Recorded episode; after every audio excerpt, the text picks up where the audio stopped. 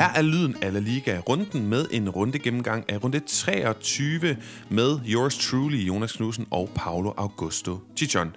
Lyden af La Liga bliver lige her indledningsvis til lyden af Europa, lyden af Champions League og lyden af Europa League, fordi Jonas Knudsen, skal vi starte med det sure eller det søde, når vi skal snakke om de to spanske storhold, der var i aktion øh, blandt andet. Der var også Sevilla aktion med de to spanske storhold i, øh, ja, i midten af sidste uge. Skal vi starte med det sure eller det søde?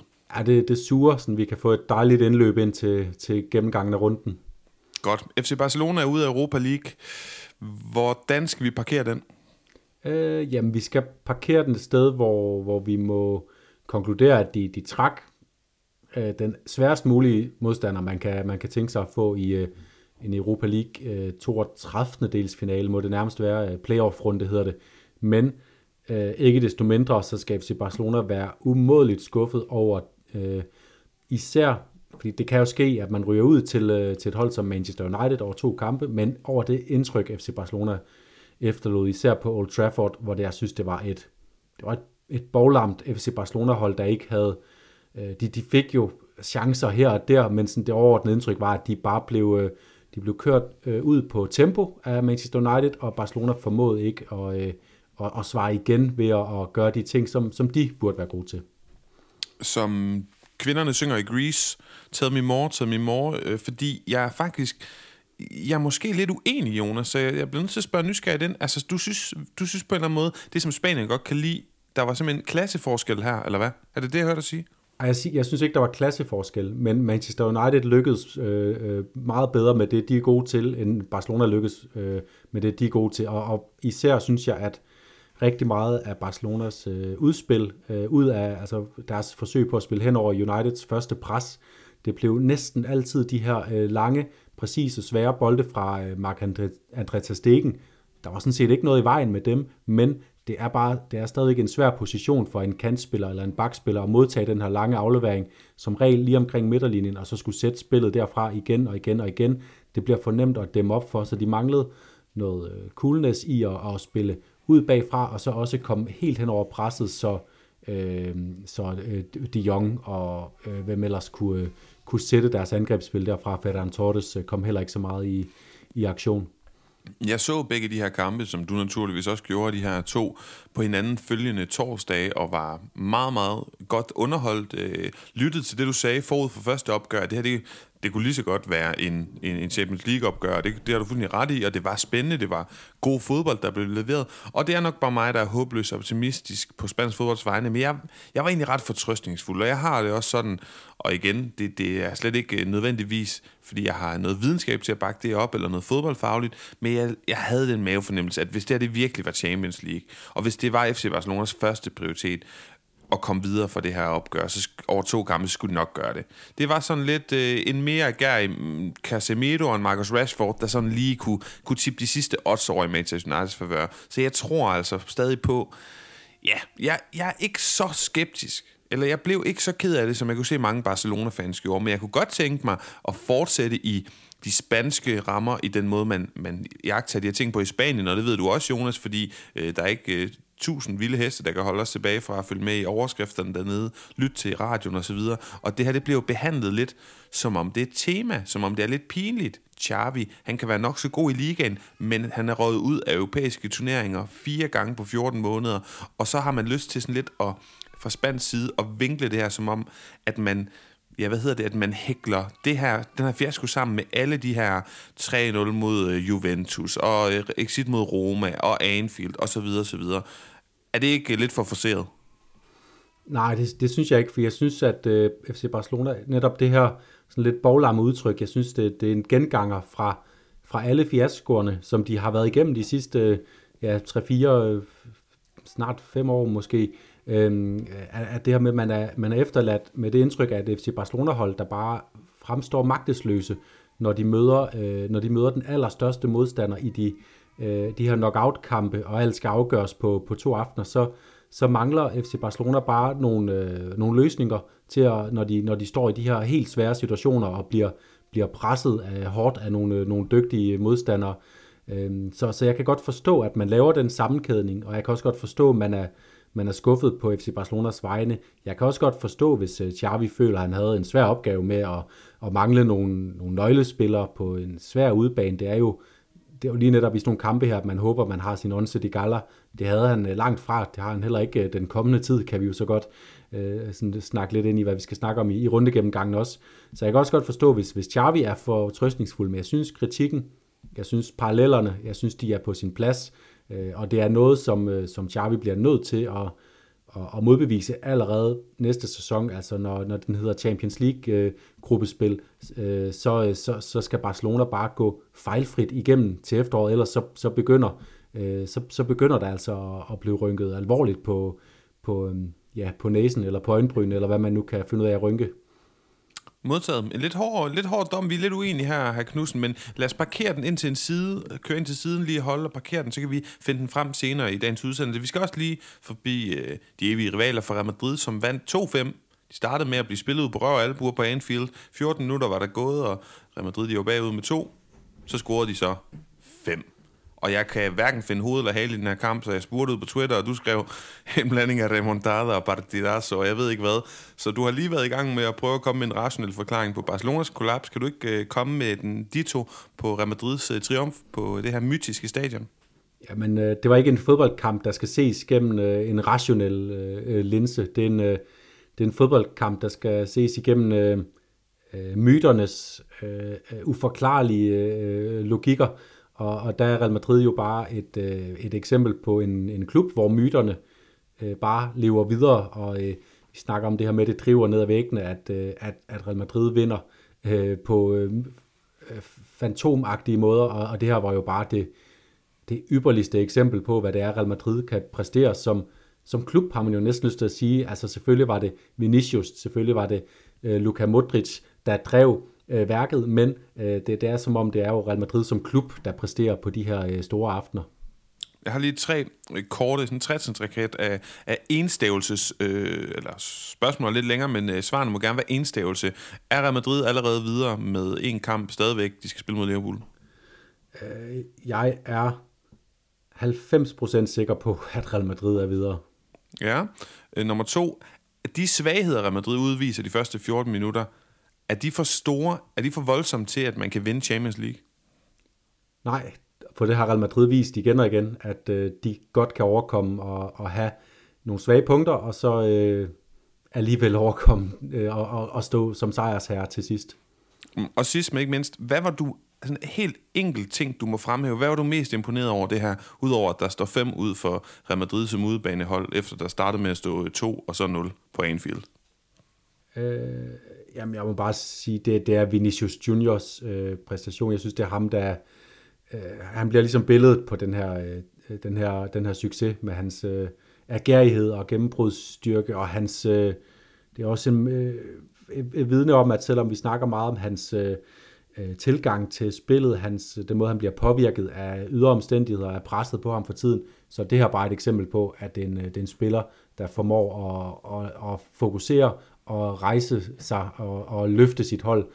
Øhm, og det var bare skønt at se, og så på en, øh, på en udbane, hvor han jo har haft problemer, men jo ikke en udbane i Spanien, så, så Liverpool-fansen havde ikke sådan helt taget den her øh, Vinicius-bashing til sig, så han kunne måske også koncentrere sig lidt bedre øh, den her gang. Jonas, øh, du kan få lov at snakke lidt mere om Real Madrid og Barcelona, som jeg lovede lidt senere, men den her podcast hedder jo ikke lyden af ja, Luis Figo eller lyden af ja, hvad skal Michael Laudrup, eller bare lyden af El Clasico. Vi skal også forbi andre La Liga-hold. Sevilla, de er videre efter at have spillet to kampe mod PSV. De har trukket Fenerbahce, La Real, Real Sociedad, de har øh, trukket Jose Mourinho's Roma, og så Betis har trukket Barcelonas bane, men for Manchester United.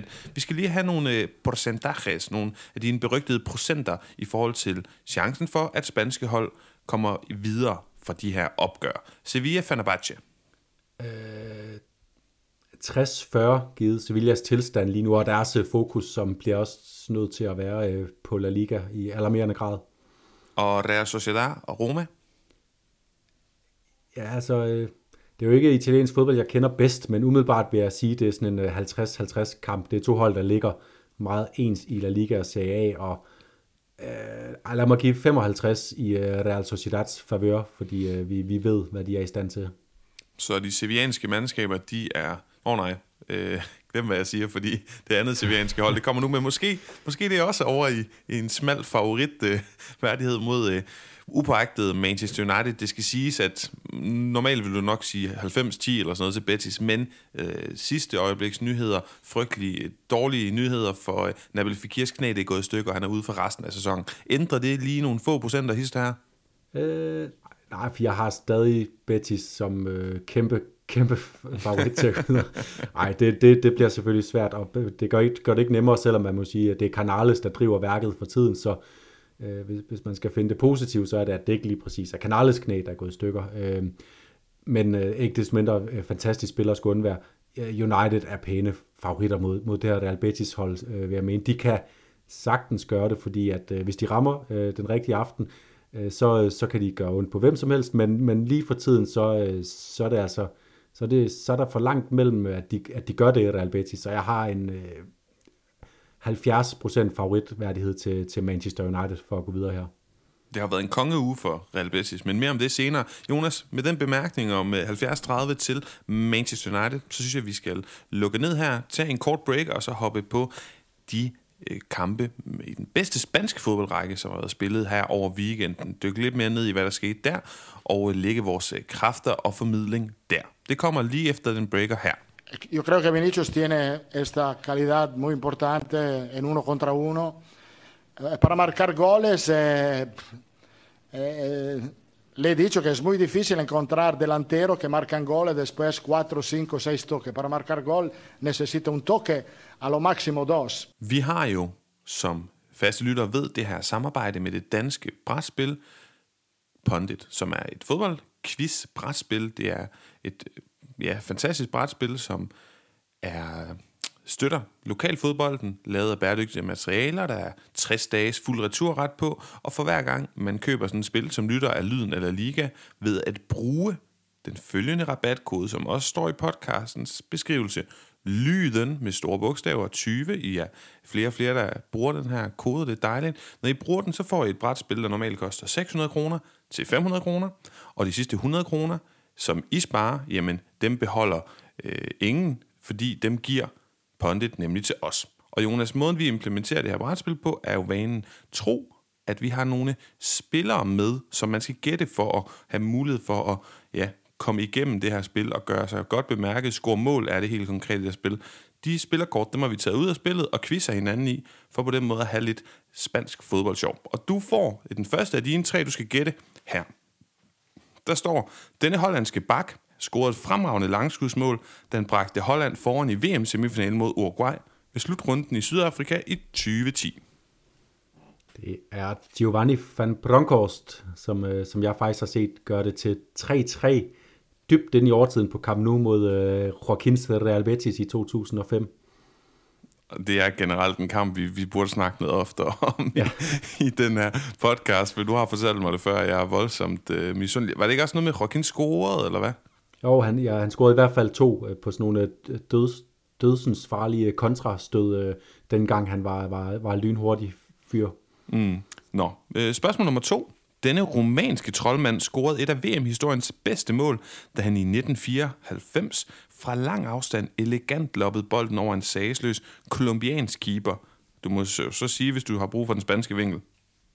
Øh, nej, det må være, at han har spillet i Barcelona, og måske også... Han spillet begge, både Barcelona og Real Madrid? Øh, er det et spørgsmål? Ja. Det har han, ja.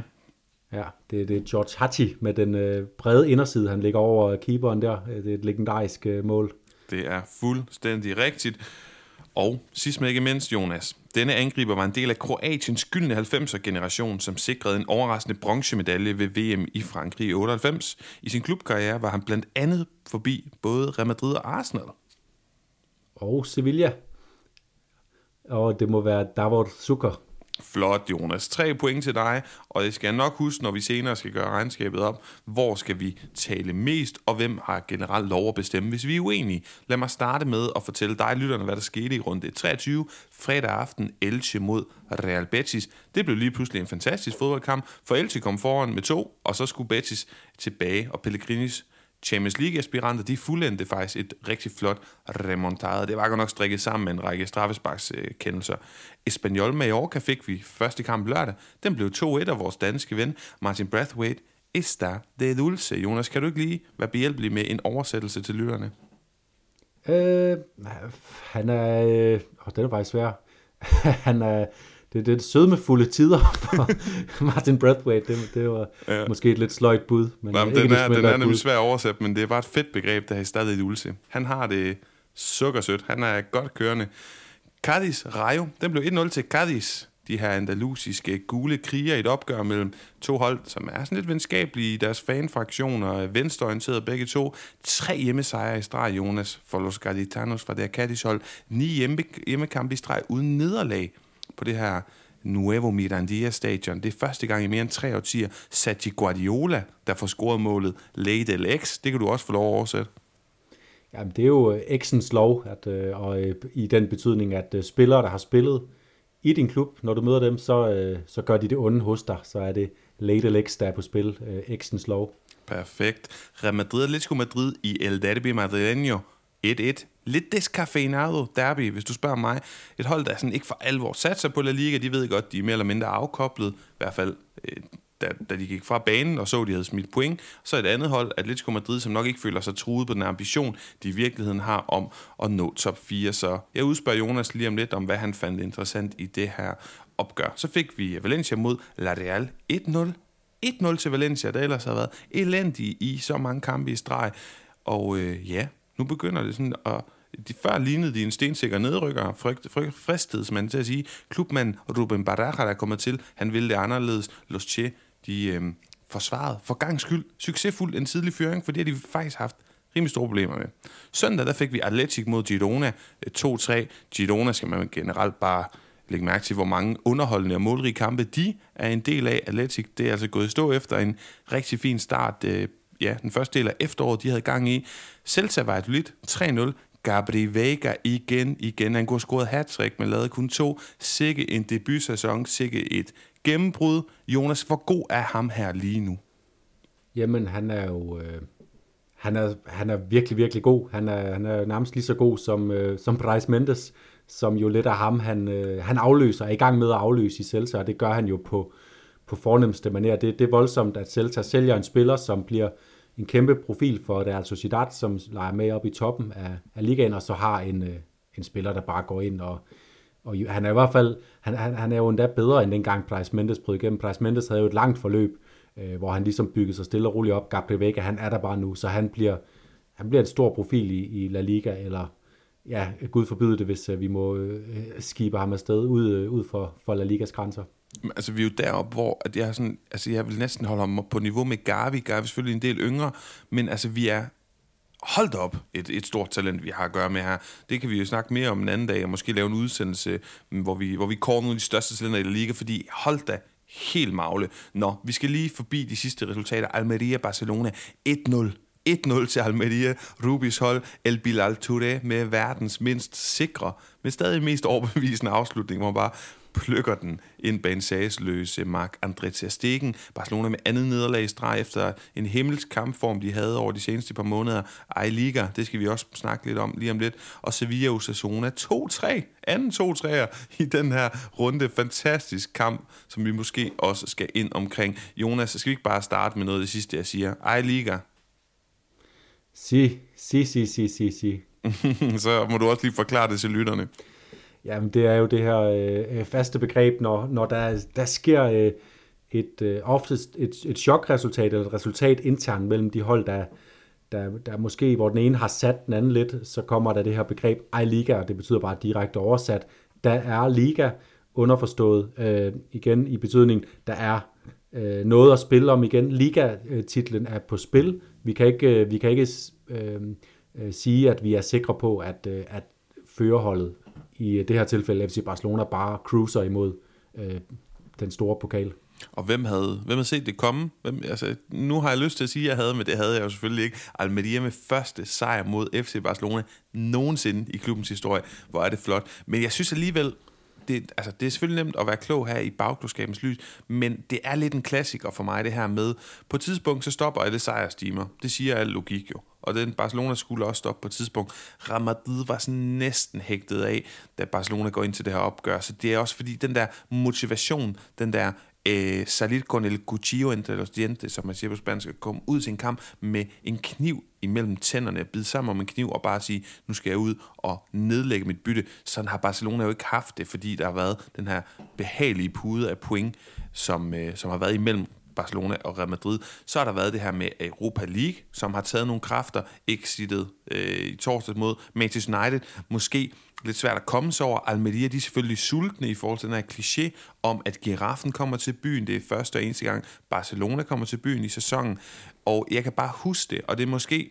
Det, jeg ved godt, det lyder som logik for Burhund, men jeg kan huske, da jeg boede i Granada, som også en lille andalusisk by, det, at Barcelona og Real Madrid kommer forbi, der er en fornemmelse blandt de fodboldinteresserede i byen, og nærmest også en fornemmelse, der transcenderer de fodboldinteresserede med, nu kommer det her store hold. Nu kommer cirkus til byen. Det er én gang, ikke på et halvt år, men på en hel sæson, at du har som lille hold en hjemmebanekamp mod et af de bedste hold i verden. Og det samler man sig selvfølgelig omkring. Der er en unik stemning i sådan en lille by. Og sidst men ikke mindst, så er det jo et hold, Almeria, der kan spille eller ikke kan, det gør de. De spiller ekstremt direkte. De er sådan meget mm, hvad hedder det, utålmodige, og det kan jeg rigtig godt lide. De er fysisk stærke, de er hurtige med deres angrebsstue, og så havde Barcelona hverken kun det eller Araujo fra start. Så på en eller anden måde kan jeg godt finde noget logik i det her resultat, Jonas. Ja, og jeg, jeg synes bare, jeg hæfter mig ved, at det var ikke engang som om, at, øh, at Power Horse Stadium var, et, var sådan en heksekedel, fordi øh, det var ikke rigtigt, som om det var nødvendigt. Fordi FC Barcelona kom ikke med det her massiv pres. Det var ikke et, øh, det var selvfølgelig et Almeria-forsvar, der hele tiden parerede øh, Rodrigo Eli med sine mange, øh, mange hovedstødsklareringer, øh, øh, men, men det var ikke den her fornemmelse af, at bolden hele tiden øh, hoppede og dansede øh, på stregen, og, og Almeria desperat forsøgte at, at, at hale noget i land. Det var sådan mere kontrolleret, og først og fremmest var det mere øh, tamt fra, fra FC Barcelona. Øh, og øh, det, det har jo også været de her... Øh, Øh, situationer, hvor Xavi har været ude og være rigtig øh, sådan, øh, op i det røde felt over for øh, blandt andet øh, Busquets, og Gavi ligesom prøve at få dem i gang øh, sådan, øh, med sådan ret aggressiv fremtoning, og Xavi ender også med at få et gult kort derude på sidelinjen, så han var frustreret over at se et FC Barcelona, der gik så øh, skødesløst ind til den her kamp, øh, også fordi øh, det, ja, det rigtige Barcelona kunne gå ind med sådan lidt sænkede skuldre, Real Madrid havde lavet et pointtab, øh, men jo, skal man jo også sige, på en af, i en af de sværeste hjemmekampe, man får i en øh, sæson i løbet af La Liga, og nu ender det pointtab med at transformere sig til en positiv historie for Real Madrid, fordi de er i en runde, hvor de har et, øh, et, et opgør, som altid er svært, et, op, et uh, lokalt derby, som altid kan gå begge veje, så får de faktisk repareret lidt på et forspring, og så sidder nu med en fornemmelse af, at, at, at det ikke er umuligt. Så nu kommer Real Madrid her i den kommende tid, vil jeg tro, med en fornyet øh, Øh, gejst ind i La Liga-kampene, fordi nu er det ikke nu, nu er der ikke den her fortælling øh, om, at det, er, at det er umuligt at hente Barcelona, og at Barcelona bare vinder igen og igen, og man kan ikke score på Barcelona, og øh, alt, alt spiller. Så, så jeg, jeg synes, det er rigtig, rigtig skidt øh, kamp af FC Barcelona der på alle mulige måder. Og det var selvfølgelig en skidt kamp. De spillede der helvedes til. Det er der ikke nogen, der er i tvivl om, eller uenig i. Men jeg er nok bare ikke så bekymret igen. Det siger heller ikke, du nødvendigvis er, og det behøver heller ikke være et gennemgribende sådan, tema i dagens udsendelse, hvis vi er uenige eller ej, men jeg er altså ikke bekymret, Jonas. Og jeg vil faktisk sige, jeg havde tænkt mig at tale den her øh, lille bitte, bitte, bitte formkrise, Barcelona ind i, meget ned, indtil jeg så på, på vores øh, Twitter-feed, på Lyden af Ligas Twitter-feed, at der faktisk er flere Barcelona-fans, sådan lige, og det er jo ikke til at sige, om det er repræsentativt, men der var flere, der luftede deres bekymringer. Øh, sådan, de snakker om det her forspring, de havde regnet med, skulle blive 10 point den her runde, da de så, at Real Madrid og Atletico spillede uafgjort. Og det blev så 7 point. Det blev faktisk formindsket point i stedet for forstørret 2 point. De ryger ud af Europa League, der man ikke lige regnet med. De taber lige pludselig fodboldkampe, der er skader til Pedri og Lewandowski og Dembélé, karantæner i kommende ligakamp, Rafinha, Gavi, det er selv cheftræner Xavi. Og så er der et lille klassiko på torsdag. Jonas, skal Barcelona ryste på hånden lige nu? Ja, det, det synes jeg, fordi at øh, at, at nu får de den her, det her nederlag, og, øh, og, og samtidig, altså det vil ikke bekymre mig, fordi vi, vi må jo også sige, vi har også snakket her i, i, i podcasten igen og igen om, at det må komme på et tidspunkt, fordi FC Barcelona vinder ikke overbevisende. Altså det er, de vandt øh, 3-0 ud over Sevilla i august og 4-0 ud over Cardis øh, i starten af september. Siden da, så har de altså kun vundet et måls sejr på udebane, og tit har det været med, med næb og klør, så, så på et eller andet tidspunkt måtte det gå galt. Nu går det så galt på et tidspunkt, hvor man i øh, næste kamp øh, mangler, ja du, du ramte det op, altså man mangler Ansu Fati, man mangler Dembélé, man mangler Pedri, man mangler Gavi, man mangler Rafinha. Det er øh, Ferran Torres, han er det eneste offensive kort, der kommer til at være, øh, være tilgængelig i den kamp, fordi at øh, Lewandowski nu også er ude i 14, øh, 14, ikke 14 uger, 14 dage dog kun, men øh, det, det, er jo, det er jo noget, hvor det lige pludselig begynder at se rigtig svært ud at se for mig, at, at Barcelona øh, kan vinde over Valencia, fordi det bliver, ja, det, det ser bare ud til at blive en tandløs offensiv, de, de stiller op med. Øh, man skal ud og have måske Angel Alarcon, øh, øh, Pablo Torres, måske Ilias øh, skal ind, men selv Ilias er i karantæne, har jeg hæftet mig ved, ned på, øh, på B-holdet, har øh, tre kampes karantæne, så ham kan man ikke engang hive op. Øh, så, så jeg synes, det er i det lys, at jeg er bekymret for FC Barcelona, fordi når man har vundet så mange kampe, er syv point foran, og taber en kamp, så behøver det ikke at få alle alarmklokker til at ringe. Men det er i lyset af, at de kommer til at, øh, at gå nogle rigtig svære kampe i møde med de øh, spillere, de må undvære. Og i forvejen i en situation, hvor de har haft svært ved at skabe noget øh, i en god rumtid. Og, og ja, selvfølgelig sidder Real Madrid og slikker sig om munden med udsigten til, at øh, den her timing for El, øh, El Clasico i Copa del Rey, den er helt perfekt. Og modsat i Barcelona sidder de og måske og godt og så lidt over, at Lewandowskis skade trods alt kun holder ham ud i Copa del Rey-versionen af El Clasico, og han ser ud til at være klar til, til Liga Clasicoen, som kommer. Er det den øh, 19. marts eller, eller sådan noget? Det er sjovt, fordi de sæsoner, vi har dækket La Liga den her podcast. Første sæson er Atletico fuldstændig suveræne, mister så en masse af det forspring, de har, men ender med at vinde La Liga. Øh, sidste sæson var det Real Madrid, de to ret suveræne, og så prøvede du sådan, kan jeg huske, at tale den her mesterskabskamp op, men selvom Real Madrid begyndte at ryste lidt på hånden, så blev det aldrig helt vildt sindssygt spændende. Og jeg har det egentlig lidt på samme måde i år, Jonas. Jeg kan godt forstå, at man gerne vil have et... Øh, et, et race, et two-horse race, men jeg tror ikke på det. Jeg hæfter mig meget ved statistikker, og jeg ved godt, at statistikker også er til for at blive brugt, brudt, men historisk set, så, så er der bare ikke nogen hold, som har klaret, i hvert fald ikke Real Madrid-hold, der har klaret at komme tilbage fra så stor et øh, deficit, så stor et øh, forspring til Barcelona, og omvendt har Barcelona aldrig smidt så stort et forspring, så jeg sidder fuldstændig roligt og ryster slet ikke på hånden. Og jeg vil så også sige, at måske passer det min sådan lidt selvdiagnostiserede OCD, men jeg kan bedre lide det her med Barcelona. De sidder på ligaen, Real Madrid må køre deres show i Real Madrid, og så mødes de jo heldigvis i midtugen i Copa del Rey. Og det er jo det, jeg vil spørge dig ind til nu. Hvad ser du frem til, hvis du ellers finder en eller anden mærkelig streaming-side at se den på? Nu, sagde du, øh, nu sagde du Real Madrid, da du øh, skulle sige Champions League, øh, men det er måske meget godt udtryk for, hvad Champions League er blevet for en turnering. Det er, altså, jeg går ud fra, at du mente, at Real Madrid kører deres show i Champions League. ja, det er rigtigt. Ja. øhm, jamen, hvad jeg forventer mig af den kamp på torsdag, øh, jeg forventer, at det, at det faktisk, øh, i modsætning til, hvad vi måske ville have forventet for et par uger siden, så er det Real Madrid, der kommer ud med, øh, med det mest øh, sådan, øh, positive tilgang til, til kampen. Real Madrid, der kommer øh, ovenpå. De har mange spillere, der byder sig til med gode præstationer for tiden, for tiden så uanset hvem de stiller med, så, så, så, så, så skal det nok være et, øh, et, øh, et godt Real Madrid-hold. Jeg synes jo også, de spillede fint i den her øh, Atletico-kamp, selvom at du siger, at den manglede lidt saft og kraft, hvilket jeg også er, også er enig i egentlig.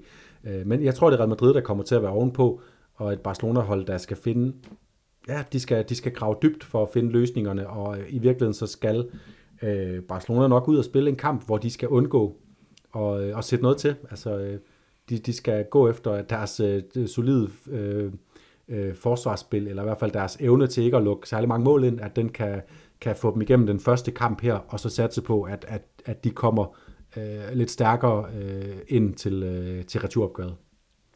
Ja, jamen, øh, jeg ser frem til den fodboldkamp. Jeg synes, nu har vi nævnt Real Madrid, vi skal hoppe over oplagt øh, bro over til El Derby Madrileño, som jeg kunne se, at La Liga havde valgt at promovere på en anden måde nu. Hvad kaldte de det? El Derby de Madrid, eller sådan et eller andet åndssvagt, fordi at der er noget med SEO-optimering, og hvad fanden ved jeg, pisse og papir. Noget, der ikke har noget med fodbold at gøre. Ah, ja. Selvfølgelig Madrileño er der ikke så mange øh, ikke-spansktalende, der søger på. Nej, det er nok det. Men Jonas, øh, den store diskussion efter den her kamp har selvfølgelig været, om der var rødt kort eller ej til Angelito Correa. Og hvis du spørger Simeone, så kan der jo faktisk helt på papiret set aldrig være rødt kort i nogen som helst situation mellem Angelito Correa, diminutiv, den lille bitte engel Correa, som også er en engel for øvrigt, mod store, stykke, onde Rydiger, der er 3-4 hoveder højere. Men spørgsmålet er, om der er rødt leje. Jeg, jeg er helt, helt sikker på, at der ikke er skyggen af rødt kort her. Men hvad tænker du? Ej, jeg synes også, det, det lignede, øh, det lignede svanens død. Øh, jeg, jeg er i princip øh, modstander af, at øh, Simeone er ude og smide det her størrelseskort, at øh, Rydiger skal ikke falde, fordi han er en høj mand. Altså det, det, det, det, det er fuldstændig ligegyldigt, når man Øh, hvis man får svunget en albu lige på kæbepartiet, så falder man. Men det er ikke det, der sker. Det, det er ikke det, der ser ud til at ske i den her situation. Det ligner, det ligner en klassisk situation, hvor at, øh, Rydiger dækker Korea tæt op i ryggen. Korea han vil gerne øh, vriste sig fri, fri, lave et forfindeløb. Han får sat sin albusen i, i brystregionen på Rydiger, men i en, i, en, i, en, i en bevægelse, der virker sådan naturlig i spillet. Det er ikke sådan, han bruger den som, som et aktivt slagvåben. Så jeg synes godt, øh, jeg synes godt, jeg kan, jeg, jeg kan godt forstå, at Atletico Madrid er frustreret over den. Jeg synes ikke, det er en skandale, for jeg synes også, det er en situation, man kan tolke på, øh, på forskellige måder. Ja, altså, og det sjove er, at Antonio Rüdiger er så fysisk en fodboldspiller, at han selv konstant går til grænsen, og, og jeg synes, han er enormt dygtig egentlig, fordi han bruger meget aggressioner og temperament og fysik og provokationer i sit forsvarsspil, men gør det til grænsen, virker det selv altid, og sørger for ikke at få advarsler, hverken gule eller røde kort, så det er han rigtig, rigtig dygtig til, og lige præcis det synes jeg, er, jamen det er jo flot af ham, så længe dommeren han ikke, øh, han ikke øh, ja, øh, stanger nogen kort ud, men det virker altså sådan en lille smule åndssvagt, at han så skal falde sig lidt i noget, som er hans egen medicin. Ja, og, og, og der vil jeg så også tilføje, at jeg tror, hvis jeg øh, øh, tog flyet ned til, til Madrid og bød, øh, bød Diego Simeone på en øh, kold Mau-pilsner øh, i solnedgangen og sagde, Jolo, Tio, escúchame, det handler om street smartness, og hvis din spiller havde gjort præcis det samme i situationen og fremprovokeret et rødt kort, så havde du øh, øh hyldede ham som en, en held for at have sikret dit hold den fordel. Og Rydiger, han, han, han lader sig falde i en situation, hvor der måske er noget, der kan se inkriminerende ud, og så får han det optimale ud af det. Øh, vil jeg have foretrykket, der ikke blev givet et rødt kort? Absolut. Ja, usmageligt, men, men smart for, for holdets øh, resultat, eller i hvert fald chance for at skabe et resultat. Jonas, lidt i forlængelse deraf, så har jeg sådan spekuleret på, at det her et eksempel på, og det tror jeg, mit svar er øh, ja, det er et eksempel på, at at Atletico lider lidt på det renommé, de har skabt sig, men hvor de jo på det renommé og på de her dyder med at være meget fysiske og outsmarte og også en lille smule grimme i deres spil en gang imellem, at de har skabt en masse flotte resultater de sidste 10 år plus. Og øh, der vil jeg det vigtigt at sige til de Atletico-fans, der lytter med, og det ved I godt, hvis I har lyttet til podcasten, at vi ikke reducerer dem til at være et eller andet fysisk og grimt hold, fordi det er de ikke altid, og vi elsker det her hold, så ingen, ingen kritik der. Men mit spørgsmål til dig er, Lider de under det her renommé, og er det fair at lide under, eller har det været okay, de dyder, som de har spillet på de sidste 10 år under Simeone? Altså, jeg synes, det er okay, de har spillet på den måde de sidste Først 10 år. og fremmest, tror du, at grunden til, at der kommer et rødt kort her, også er hjulpet på vej af, at de lider lidt under det her renommé, det her ry og rygte, de har berygtet om at være lidt for, ja, fysiske? Ja, jeg, jeg ved en ting med sikkerhed, og det er, at dommer de forbereder sig på øh, Øh, en opgave, og de gør det også øh, mere målrettet og øh, øh sådan subjekt, øh, subjektorienteret, end man lige skulle tro, altså forbereder sig på enkelte spillere, øh, så de ved, hvad de går ind til. Og selvfølgelig er det en del af en dommers øh, mindset, når de går ind til en kamp, at her er et hold, der kommer til at gøre alt, hvad de vil, og kan det betyde, at en dommer nogle gange er lidt hurtigere øh, på aftrækkeren med, med kortene, med frisparkene? Ja, det, det tror jeg. Er det en stor uretfærdighed? Nej, øh, det, det synes jeg ikke. Øh, fordi øh, selvfølgelig skal dommerne forberede sig på de opgaver, de, de får, og, og så kan vi bare håbe, at, at dommerne er dygtige nok til at se det rigtigt. I det her tilfælde øh, var dommeren for hurtig på aftrækkeren øh, øh, i forhold til, til en Atletico Madrid-spiller, øh, og, og jeg synes, det, det er for meget.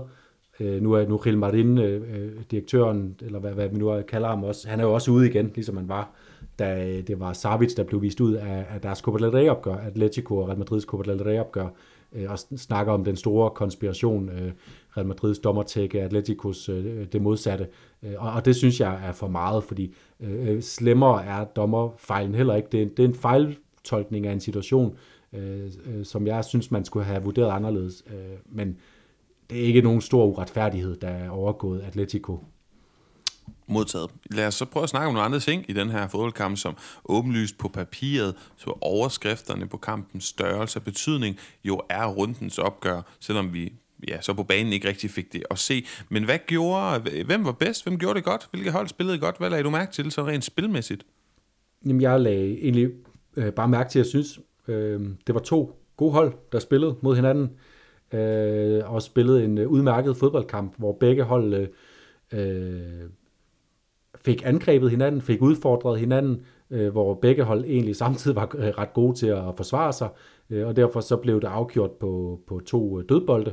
Øh, og, og det synes jeg egentlig opsummerede, det var en, øh, som du siger, øh, øh, ikke den mest øh, sådan, øh, intense og, og hadske øh, øh, øh, Madrid-derby-stemning, man nogensinde har set, men til gengæld så synes jeg, at det var noget udmærket øh, underholdende fodbold, og, og egentlig en, en fornøjelig kamp øh, for, for mig at, at se. Mm.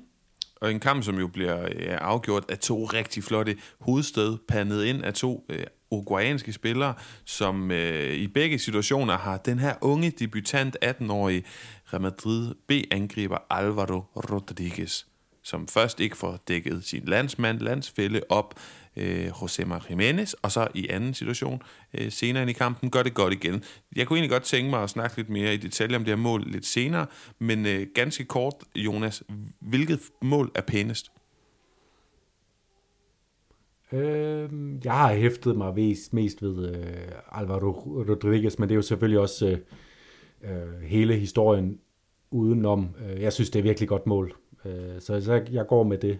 Det er sjovt, jeg er helt 100% sikker på, at du havde, havde sagt det omvendte som æstetiker. Jeg synes, der er noget helt vidunderligt flot i den måde, at uh, Josema Jiménez, han bare tager tilløb, hopper op sådan vildt, kaster sig ind som sådan en løve ind over en flok, øh, hvad ved jeg, og så bare pander den ind, iskold, og han er ligeglad med, om man bliver mødt af en mur, det er det, han hopper ind i, den skal bare pandes ind, flot teknisk udført, flot sådan atletisk udført, Øhm, ja, det, det synes jeg er virkelig flot, hvor Alvaro Rodriguez, det er også der med, han er sådan 18 år, han er meget høj og tynd og ranglet og sådan lidt, ja, han ser sådan lidt, ja, det, det, det ser ikke lige så æstetisk flot ud. Stadigvæk sindssygt flot mål. Ingen tvivl om det. Jeg vil ikke kritisere manden, fordi han er et kæmpe navn lige nu. En mand, som jo jamen simpelthen for de største kritikere og eksperter til at sige, at Real Madrid har lige pludselig ikke brug for at hente offensive forstærkninger frem mod kommende sæson. Det er jo derude, vi er, og Ancelotti er blevet til at tage bladet for munden og sige, øh, rolig nu, jeg lover, at han kommer op i førsteholdstruppen i kommende sæson. Så stort et navn er han lige nu, så hot er han.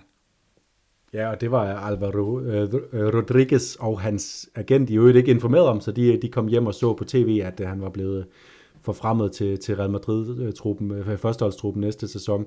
Og, og det ser jo også ud til nu øh, på øh, vandrørene, at han kommer med det uruguayanske landshold øh, lige om lidt, så der træder han jo også bare ind i en flot, flot, flot følgetong af øh, kæmpestore uruguayanske angriber, Luis Suarez, Cavani, Darwin Nunez nu, øh, Diego Forlan tidligere. Øh, så øh, det, det er virkelig spændende navn, men øh, vi, vi skal jo lige lad os lige se resten af sæsonen, inden vi sådan begynder at sige, nu behøver Real Madrid ikke at købe en, øh, en, en, en angriber, som skal, øh, ja, altså det, det vi snakker om, det er, at de jo savner en, en, en, en gyldig backup til, når, når Benzema har sine skader, hvilket han jo ikke får færre af de kommende år, må vi formode.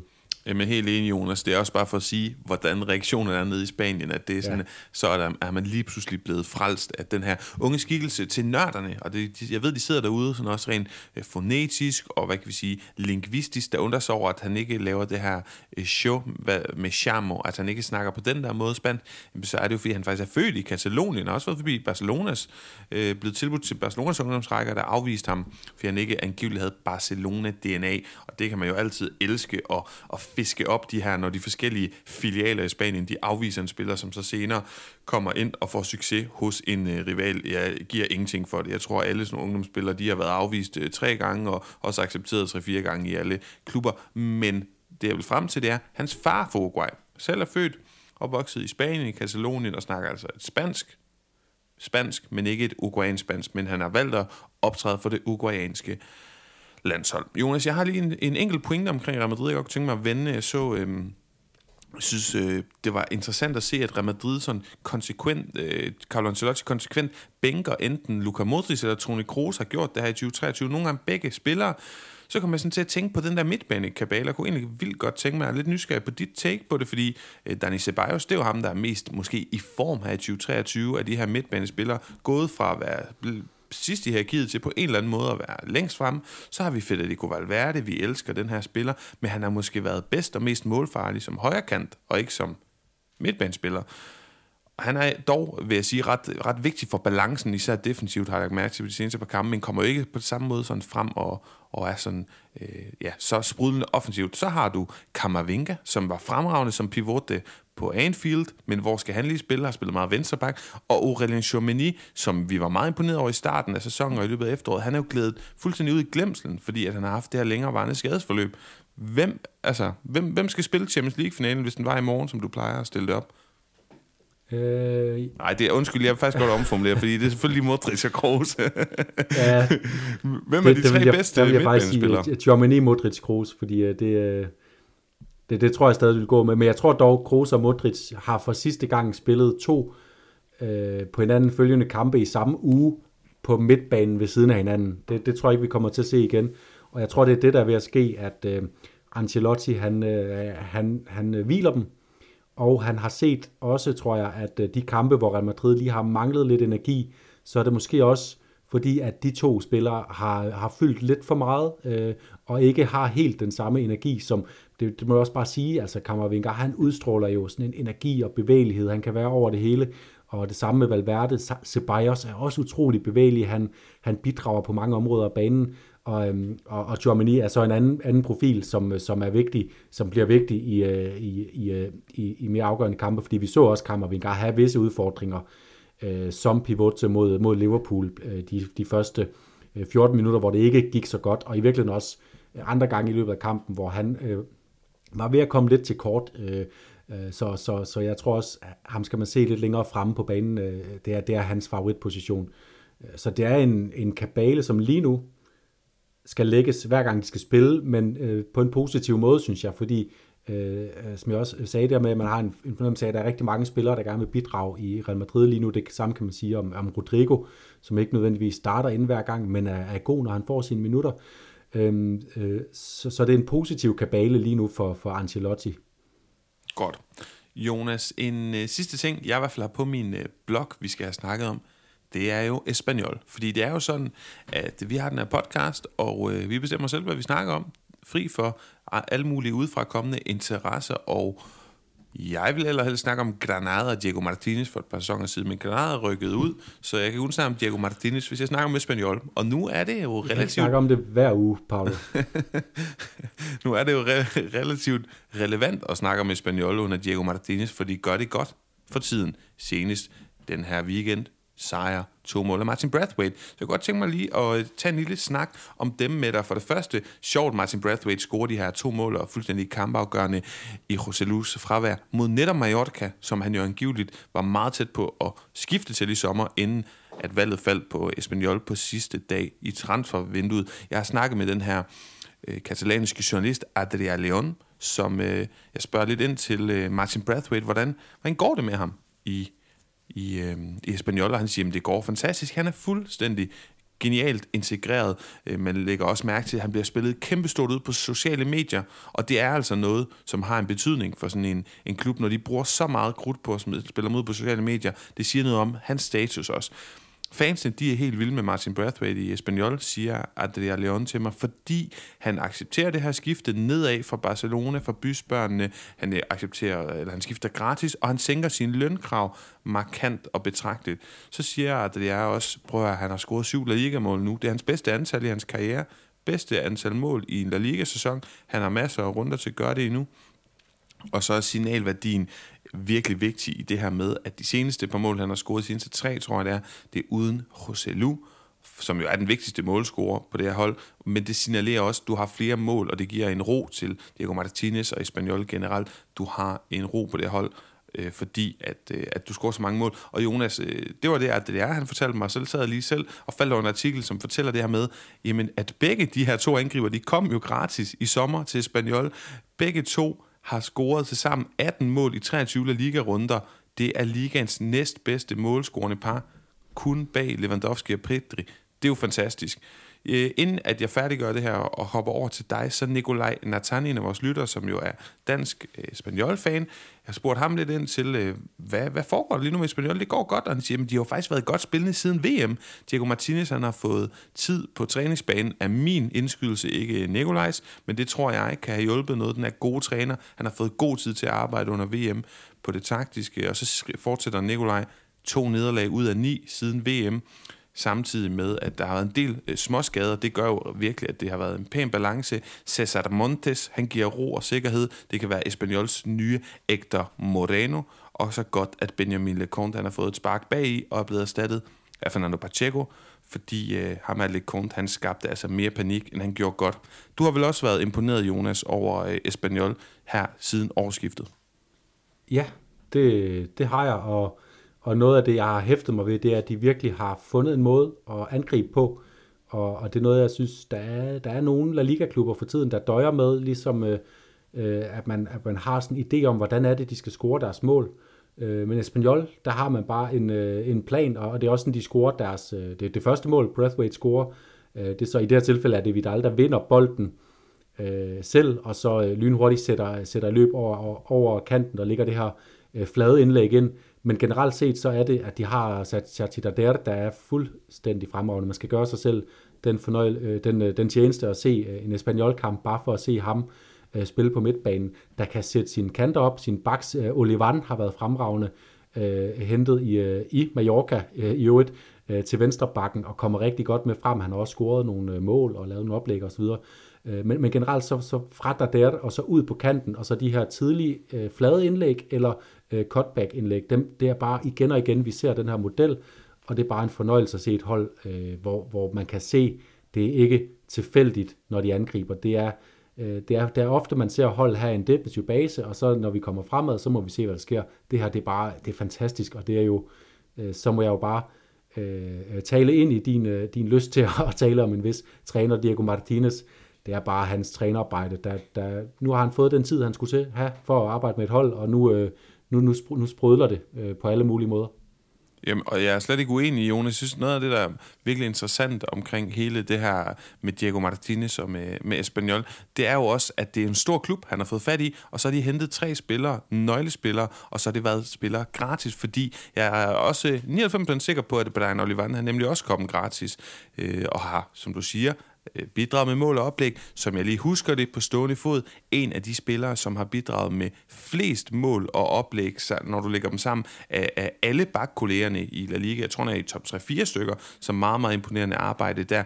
Jeg kunne godt tænke mig, for lytternes skyld, nu har vi nævnt et par spillere, øh, de to øh, wingbacks, blandt Olivan og, og hvad hedder han, Alex Vidal, Sajid Adair, som det kreative midtpunkt, øh, hvad hedder det, midtbanepunkt, de to angriber scorer mange mål. Cesar Montes, vi håber godt på en ny målmand. Fernando Pacheco, Vinicius Sousa, et monster på øh, den defensive midtbane. Men Jonas, hvor stort et hold er Espanyol historisk set? Det kan jeg godt have lidt svært ved selv at vurdere, så kan du ikke prøve at hjælpe mig og lytterne? Er vi for eksempel over eller under et hold som øh, Celta Vigo? Er vi over eller under et hold som øh, Real Betis? Vi er over øh, Celta Vigo, men under Real Betis. Det er virkelig meget godt ramt, det der vil jeg sige. Øh, Espanyol er et af de øh, store øh, hold, sådan sub, skal vi kalde dem historisk subtophold, men jo ikke et øh, subtophold, der har stukket næsen frem. Øh, de har ikke vundet et mesterskab i modsætning til for eksempel øh, Real Betis.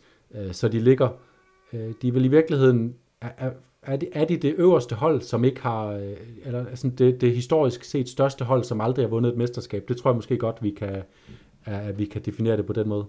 Ja, det er jo nok et meget godt bud. Det var lidt om Espanol, som vi lige skulle have ind, øh, hvis du spurgte mig, men øh, det er jo dig, der vandt quizzen. Er der noget, når du sidder og kigger ned over resultaterne, vi lige skal igennem, inden vi kommer øh, til den her, ja efterhånden, notorisk kendt for at være meget langt, den her prisuddeling, vi har på den anden side af, af det her, men er der noget, vi skal forbi, inden vi kommer så langt? Jamen, jeg synes jo, det var, det var nærmest historisk morsomt, at, at på samme dag, så, så, så, tag, så vinder Girona 3-2 på San Mamés, svær øh, klassisk udbane, og Osasuna vinder 3-2 på øh, Stadio Ramon Sanchez Pizjuan i Sevilla, historisk svær udbane, og de gør det øh, begge to på nogle sådan ret sprudlende måder og, øh, og inspirerende måder. Altså øh, Osasuna, der bare øh, ikke finder sig i, at Sevilla absolut skal komme tilbage i kampen, bare fordi de er Sevilla. Altså, de vil, de vil, de vil skulle have de der tre point med, også selvom at der blev udlignet tre, tre minutter inden, inden tillægstiden på endnu en et smash hit fra Nemanja Gudels i øvrigt. Øh, så på alle måder øh, fantastiske kampe, og Osasuna, det, det ligner bare et hold, der vil, øh, vil i Europa simpelthen. Ja, jamen det skal de også bare. Det må de da gerne for, for min skyld. Jeg synes, det er lidt jeg, jeg må sige, jeg synes, det er lidt interessant. Du snakker om alle de her øh, rigtig flotte mål, alle de her rigtig flotte kampe, men i sidste ende, når, når vi kigger på øh, den runde, der er spillet, Valencia sejr, Jonas, og det ved jeg især, fordi du er Valencia-mand, ja. er, er måske altså, på en eller anden vild måde i en runde, hvor der sker så mange sindssyge ting, så er det, så er det på en eller anden måde det vigtigste. Ja, altså, øh, det, det, det er det, men jeg, jeg vil gerne lige... Øh, jeg vil lige se Valencia vinde lidt flere kampe, og se, at det ikke bare var et freak-tilfælde, inden jeg sådan... Øh, øh, nu, nu kan det være, at vi skal have min Valencia. Skal vi have min Valencia-skala på her? Ja, det skal vi vel. Skal vi ikke det? Øh, jeg skal lige prøve at finde, øh, hvad jeg sagde. Altså, øh, for to runder siden, så gav jeg... Øh, det, det her med... Et, det er, at jeg er sikker på, at de rykker ned, og 10 er jeg sikker på, at de, de overlever. Jeg startede med at give dem 9 for et par runder siden. Øh, og så øh, noget, vi kan snakke om dem sidst, men, øh, men øh, en god Valencia-mand på Twitter spurgte mig, og der gav jeg dem så 6 Øh, vi siger, var, var mere sikker efter, de havde tabte Ruben Barajas første kamp mod, øh, mod Getafe. Øh, og nu er jeg tilbage på, på et 8-tal efter den her hårdt tilkæmpet sejr mod øh, et af de absolutte tophold, et af de bedste hold i, i, i Spanien. Det er selvfølgelig kæmpestort, men øh, de har stadigvæk et svært kampprogram de næste par gange, og ikke mindst dem, de ligger og konkurrerer med, de vinder også bare. Så det, det er sådan, baren bliver hævet højere og højere og højere for, hvad man skal præstere for at, at, at, at føle sig sikker på at overleve. Og det samme kan man jo så sige med et nik i retning af Sevilla, fordi efter de lige var oppe og, og trække lidt luft, så er de nede i dønnet igen øh, med det her nederlag til Osasuna. Så vi har stadigvæk den her unikke situation, at både Sevilla og Valencia på samme tid er i, øh, i nedrykningsfare. Ja. Øh, en kort ting, jeg lige glemte at, at pådutte din øh, snak omkring det her Osasuna, det gør det endnu flottere, at Osasuna reelt set har tankerne et helt andet sted, for de skal jo også spille semifinale Copa del Rey torsdag mod Atletic Klub, og at de så formår på den måde at sætte igennem. Jeg er også ret sikker på, at øh, Jacob Adassat, han har sparet nogle, øh, nogle spillere, og det på den måde kunne bemærkes i hans dispositioner op den her kamp. Men det glemte de alt om. Ja, det var jo helt vildt at se... Øh at øh, Osasuna i gang med at, at vinde på udbanen over Sevilla, så får det Sevilla lige udlignet, og så skifter man bare Jimmy Avila og Abde ind. Det er et, øh, det er et overskud, og så går de ind og, og afgør kampen for dem. Abde i hvert fald bidragende. Jeg kan ikke, nu kan jeg ikke lige huske, hvordan han scorede det sidste var. mål, det er rigtigt. Han, han scorede simpelthen målet, så det, er jo, det er jo bare kæmpe overskud af Osasuna, øh, som har øh, en af utrolig vigtig kamp øh, mod Atletic Klub i, i midtugen i Copa del Rey, hvor, hvor de gerne vil, vil lægge deres æg nu. Lad os høre om noget af alt det her manifesterer sig i form af priser, som vi uddeler lige på den anden side af den breaker, jeg smider på her. Luis, llámame por favor. Venga, estoy preocupado. Adiós, guapo. Jonas, jeg teasede lidt før det øh, indledningsvis, ja, ikke indledningsvis, men øh, ja, da vi snakkede om El Dade Madrileño og de her to uruguayanske øh, mål, målmager, fordi hvilket hovedsted var flottest? Jeg er lidt i tvivl. Jeg tror, jeg synes, José María Jiménez, siger Alvaro, min det der er, så den går altså den, jeg personligt synes var flottest, som var José María Jiménez mål. Hele situationen omkring det. Jeg vil så sige, Øh, det er dig, der får gennemtrumfe efter din pundit sejr i dag.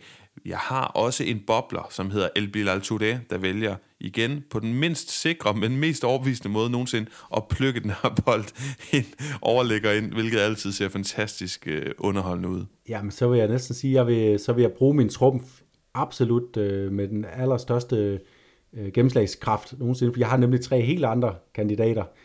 Og den ene, det er Samu Castillejos øh, lille twist, han laver, øh, drejer rundt om sig selv på, på magisk vis i forbindelse med med Valencias 1-0 øh, mål mod Real Sociedad, som, øh, som gav dem liv igen.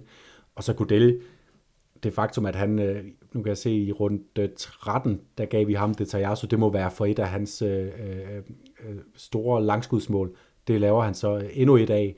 Jeg er ikke helt sikker på, om den rammer ind i ryggen eller knækker. Det virker næsten urealistisk, at den skal, at den skal øh, knække så meget. Derfor så tror jeg faktisk, at min pris går til Josef Nasiris mål, fordi at have den her øh, øh store bullerbasse af en angriber på samme måde øh, tidspunkt kan komme med al sin kraft og fart, og så lige føre bolden bag om støttebenet, mens han er i fuld firspring, og afslutte i den næste bevægelse. Det er altså, det, det, det, er noget, det, det så rigtig, rigtig vildt ud, øh, og, og sådan nærmest usandsynligt for mig, at det kunne, kunne lade sig gøre for ham. Øh, og, og så, jeg, jeg kan godt lide de her angriberafslutninger med, med, med tåspidserne i virkeligheden han ligner jo lidt, øh, jeg har lyst til at sige, ikke Bambi på glatis, men sådan et nyfødt føl på glatis. Altså det er rigtigt. Han ligner en, der hele tiden er ved at falde over sin egen ben, men samtidig en, en uhyggelig god angriber, når han, har, øh, når han er på sit topniveau. Og det er han for tiden, og det er godt, fordi det var han ikke sidste sæson, men sæsonen før det også. Så dejligt at se ham tilbage. Jeg kan godt forstå, at du giver ham den for det her. Ja, det er sådan lidt en lille, lille chassé-hop, eller sådan et eller andet, han lige laver i den der måde, som han, det er sådan en klassisk, øh, ja, øh, kant, kantangriber, som, som kan lave de her driblinger med bolden bag støttebenet. Så fair, at han får den. Men hvem er El Jugon de la Jornada? Jeg har faktisk øh, danske Martin Brathwaite som nomineret, og så har jeg den her unge, galisiske midtbanekomet Gabi Vega. Ja, det er også de to navne, jeg har, jeg har stående. Og øhm, jeg må nok sige, at det skal, være, det skal næsten være danskerbrillen, der afgør det til Martin Brathwaites fordel, fordi Gabriel Vegas øh, øh, præstation som helhed var nok mere i øjenfaldene. Han ligger også øh, assist oplægget til, til det tredje Celta-mål. Øh, han er involveret i mange andre gode ting øh, i løbet af kampen, som den skabende kraft, en, øh, en, øh, en alt dominerende øh, offensiv kraft for det her Celta Vigo-hold, som, øh, som begynder ikke at være så afhængig af Jago Aspas, som de har været før. Så jeg synes, øh, alt i alt heller er nok til, at, at vi må tage danskerbrillen af, og så give den til, til den unge Vejk, og så håbe, at Brathwaite han scorer et hat næste gang. Så må han score tre for, for at overbevise den eneste danske La Liga-podcast. Ja, jamen, øh, jeg prøver at skrive, jeg har jo et nummer på hans agent, for jeg engang interviewede ham, der arbejdede i, øh, ja, ja, det er også en længere historie, men jeg kan prøve at skrive til ham, øh, hey, kan du lige for øvrigt fortælle uh, Martin, at hvis han scorer hat næste, ja. næste, næste, næste weekend. Nå, Jonas, uh, videre og lidt mere på den seriøse hat. Uh, ugens for mig en negativ historie. Det går på en historie, vi havde sidste uge, Caso Negreda, det her med Barcelona dommerbetaling. Der kommer hele tiden nye ting ud. Det jeg er blevet mærke i, siden vi optog sidst, det er, at nu det kommer frem, at øh, uh, Negreda i forbindelse med at være blevet sagt op hos FC Barcelona i 2018, som skete samtidig med, at han blev sagt op, som, eller ikke længere øh, var i den her funktion som vicepræsident for den spanske dommerkomité, sagde til Barcelona, jeg synes, det er en dårlig idé, og øh, sige mig op og ikke betale mig alle de her penge, fordi jeg har, jeg har givet jer, eller gjort jer, hvad hedder det, en masse tjenester i årets løb. Og det her udtryk tjenester, det måske endda har det lidt mørkere konnotationer på spansk end dansk. Jeg ved ikke, om det danske oversættelse sådan er, er, er, er lige, 100% lige, men det lyder eddermame ikke godt, den her ordlyd, hvis du spørger mig. Og jeg frygter altså, for hver dag, der går, at kommer vi en lille smule tættere på noget rigtig grimt, som bliver afdækket i spansk fodbold de her år.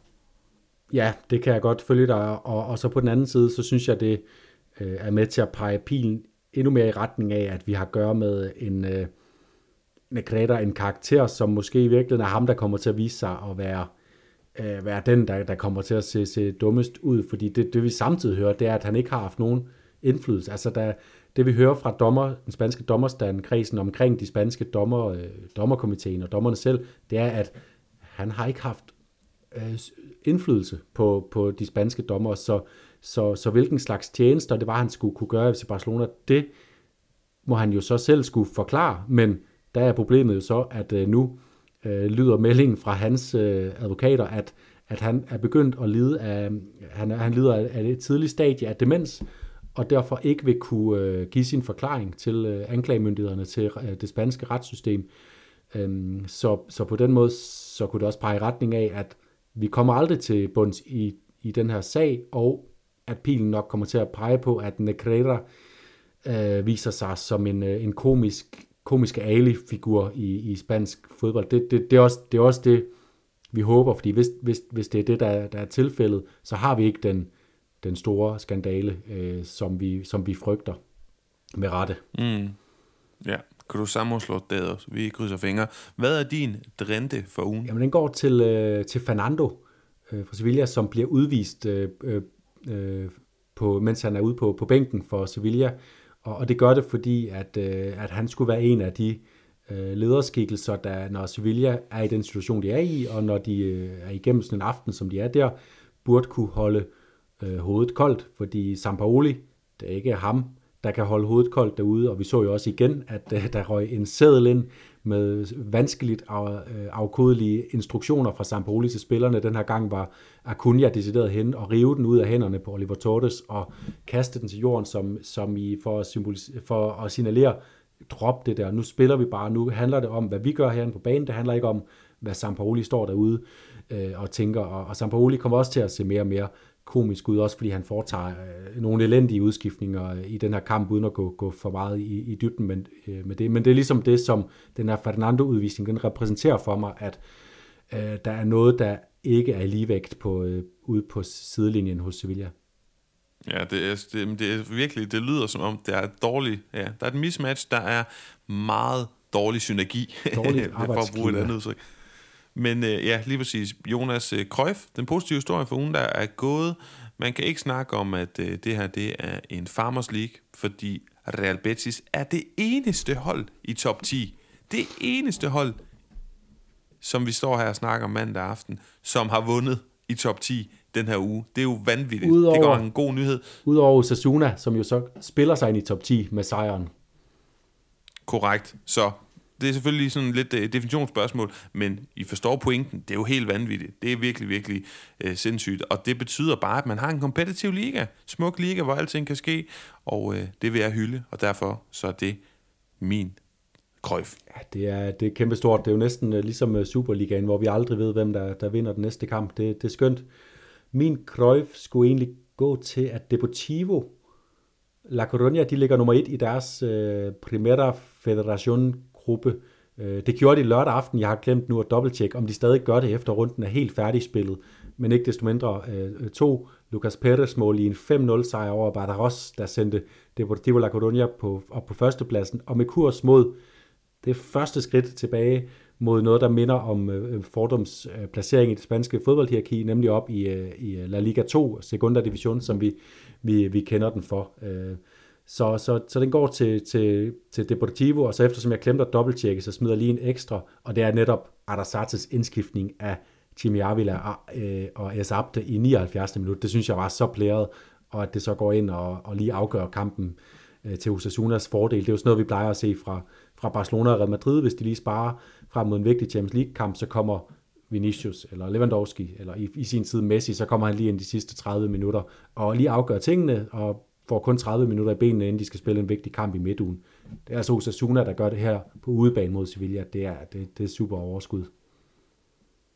Yes, jamen øh, gode ting, du får, øh, du får nævnt her, Jonas. Sidste punkt på dagsordenen, en forudsigelse frem mod kommende runde.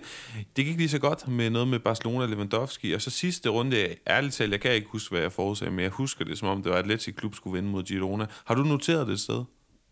Øh, Nej, jeg har faktisk lige uh, slettet det for at lave de nye noter til dagens uh, udsendelse, så du slipper. Okay. Jeg tror, at det var det, og jeg tror, at jeg fik fejl. Anyways, jeg prøver med en dumdristig en. Det der livet in the safe lane, det passer mig ikke. Så jeg går med en dobbelt ting, der skal gå igennem, for at uh, jeg får ret. Den hedder, at uh, Atletico Madrid, et madrilensk hold, stort madrilensk hold, spiller mod et andalusisk stort hold, fra Sevilla, nemlig Sevilla. Så Atletico Madrid mod Sevilla, der lover jeg, at der bliver scoret maks to mål i den kamp. Men Betis, altså bysbørnene fra Sevilla, de tager hjemme imod bysbørnene fra Atletico Madrid, nemlig Real Madrid, hvis man forstår det en pandang. Og der lover jeg minimum to mål. Giver det mening? Den ene kamp med Betis og Real Madrid bliver målrig, og den mellem Atletico Madrid og Sevilla, den bliver målfattig. Det, øh, det giver mening. Også rent øh, substantielt, synes jeg. Øh, Øh, det, jeg glæder mig til Betis øh, og Real Madrid nu. Det er to hold, der kommer, kommer godt ind til den kamp, så øh, lad os håbe på en underholdende kamp der. Jeg har kigget nogle andre steder. Jeg tror, at Valencia øh, tager point på kamp nu, set i lyset af, af, af de nyheder med karantæner, med skader. FC Barcelona har Valencia, der får lidt frisk luft med en sejr over Real Sociedad. Barcelona, der jo så lige har en El Clasico torsdag, de også skal have afviklet med en utrolig smal trup lige for tiden, så der bliver formentlig, ja, jeg vil tro, der bliver omkring øh, 8, mindst 8 genganger fra, i de to startopstillinger. Øh, så, så det bliver en tung kamp for Barcelona at komme igennem. Øhm, og jeg tror, det bliver også et målfattigt opgør, ligesom du forudså i, i Atletico Sevilla. Så jeg vil øh, til, til holdet.dk anbefale at gå med, med, med for eksempel Ugo Guillamon, der, der tæller som forsvarsspiller, men i virkeligheden spiller op på midtbanen og kan lave et assist, for eksempel, hvis, hvis der skulle komme mål i kampen. Og så må min faste anbefaling fra nu af bare være at satse imod Elche. Og den her gang, der rejser Elche til Mallorca, for at spille mod Mallorca, som altid vinder på hjemmebane, som altid holder nullet på hjemmebane. Så derfor så øh, sats på nogle defensive Mallorca-spillere. Det kunne være anføreren Anto Raio, eller måske endnu bedre få, øh, få Rajkovic fra Mallorca buret ind, fordi han er også en investering til, til kommende runder, fordi Mallorca bare er et solidt hold, især i deres, øh, deres hjemmekampe. Modtaget. Jeg har jo ikke øh, kommet med en anbefaling til hold.dk. Min var og er Sergio Canales, ja. X mod Real Madrid. Også fordi Nabil Fekir jo ikke er med, jamen så regner jeg med, at den anden midtbanekreatør, Sergio Canales, glemter i franskmands fravær. Jonas, der står ikke mere på min blog. Øh, har du andet på hjertet, inden jeg runder af? Nej, bare sige det oplagt med Canales. Jeg, nu kan jeg lige, går lige vores koringer igennem. I runde 21 bliver han rundens Krogon. I runde 2, 21 og 22 har han rundens Detajasso, så det, det er jo fuldstændig oplagt at satse på, at han kommer til at blive, blive en af profilerne i den kamp, som forhåbentlig bliver med mål og underholdning. Det satser vi på herfra. Det var alt for Jonas Knudsen og Paulo Augusto Chichon. Ha' en god uge derude. Nyd en masse spansk fodbold i kommende weekend og Copa del Rey, hvis man har en mulighed for at se det på en eller anden sneaky måde. Og så snakker vi meget mere om det næste mandag. Tak for nu. Hasta entonces.